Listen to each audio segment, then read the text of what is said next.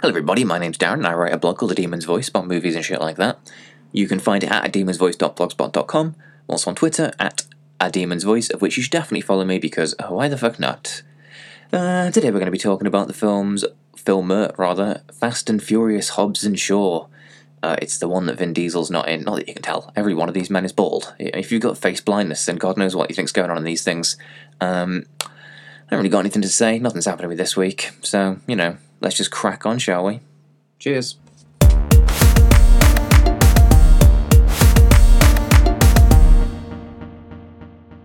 trailer to Fast and the Furious Hobbs and Shaw played at the cinema the other day, and I heard a couple of teenage boys exclaim that these films have gotten too stupid now. No, actually, you've gotten too stupid now, you fucking little dweebs, is what I screamed back at them with the power of my mind. This franchise started off as a flat-out rip-off of Point Break, in which Keanu Reeves and Patrick Swayze had been replaced by a couple of bargain basement understudies. It wasn't until the fifth installment, in which The Rock arrived to kick the doors off the franchise, that it finally evolved from something tediously dull and into something enjoyably so. The stupider the films became, and the more stubbornly oblivious Vin Diesel remained to the fact that he was now in a comedy, the better they seemed to get. In the way that a shark can smell a drop of blood in a mile of ocean, however, it was only a matter of time until the scent of this dumb action comedy would attract the attention of Jason Statham. He entered the series by murdering one of the key members of the lead gang, before being locked up in a maximum security prison for attempting to kill the rest of them. But don't worry about that, because they're all cool now. Attempting to keep track of the character arcs and various plot threads of this series is like trying to keep the Zodiac Killer as a pen pal, and then realising that he might also be fucking dyslexic.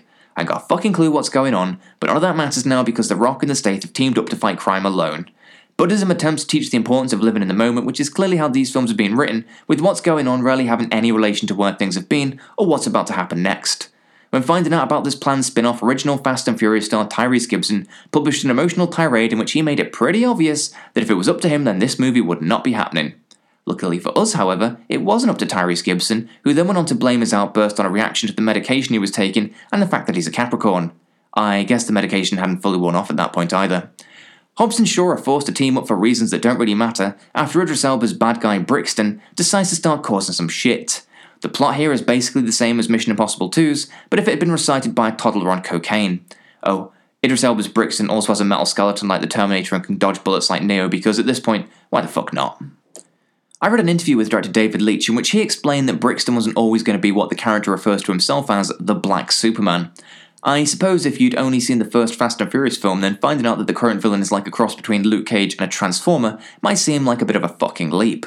But after careful consideration, it was concluded that no human on Earth could act as a realistic threat to both The Rock and the Staith, and so superpowers were introduced. That works for me. Send these fuckers back in time for all I care, so long as nobody lets Vin Diesel in on the joke. I have to say, though, that this was an incredible idea if only for all of the slow-motion fighting that takes place as a result. Because of how fast Brixton is, we get to see him, Hobbs, and Shaw take punches to the face, with the camera slowed down, the results are truly glorious. Do you know that genre of porn known as beautiful agony? Me neither, obviously, but the fight scenes in which The Rock, The Staith, and Elba all grimace and gurn in bullet time is like a beautiful agony tribute to the lost art of beefcake action cinema. You don't realise how weird Jason Statham's head is either, until you've had time to properly stare at it in slow motion.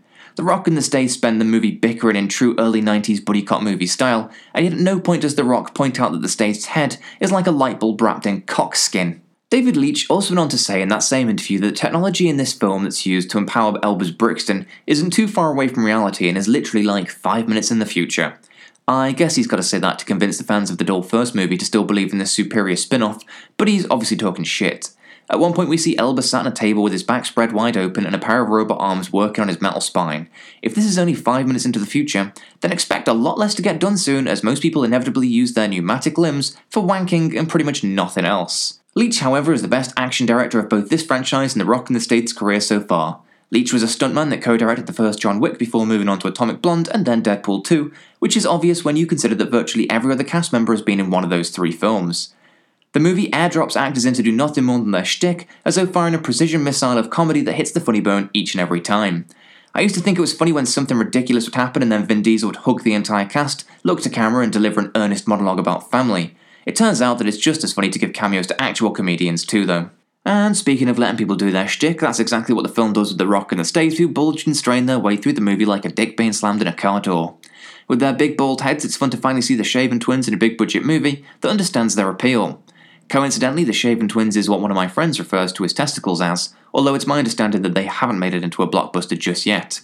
After the film was over, a different friend that I was seeing it with, not the one with the shaven twins, described it as everything that he could possibly want from a film, which goes to show that all involved delivered what their audience is after. He did also go on to say that it was better written than Shakespeare, but I'll leave you to decide whether that's a compliment to the film or a damning indictment on the educational system. I agree with him in both cases though, with this film being the most fun that you can legally have in a cinema, and the action is undisputably better than Shakespeare's Henry V. Unless there was a scene in Henry V in which one of the lead fights a small army with his Samoan brothers by swinging a club around as though he's fucking Sauron. The chemistry between The Rock and the State is also off the charts and more believable than any love story that Shakespeare could conceive. Romeo and Juliet might have died for each other, but I don't believe in love until I see two people bicker to the point that they're both on the verge of fucking murder. In honesty, I only stayed for the post-credits scene because I assumed it would be the two men violently bumming each other, and I was curious as to how bad their sex talk one-liners would be. Would they go so low as to have him actually shout, "Do you smell what The Rock is fucking?" Because I was pretty confident that they probably would. In The Fast and the Furious, the lines are funny because they're delivered with such a straight face despite being total shit. In Hobbs and Shaw, however, the jokes are funny because they're terrible, and yet delivered by two men whose tongues couldn't be further in their own cheeks. At one point, the two men are bickering so heavily that I thought The Rock's eyebrow was going to fly the fuck off, as the State scowled so hard that his face seemed to turn into a literal anus. If you can think of a better use of cinema as an art form than making two big men pull funny faces and make terrible jokes, then clearly you're a smarter person than I am. Thanks for listening, motherfuckers, and see you next time.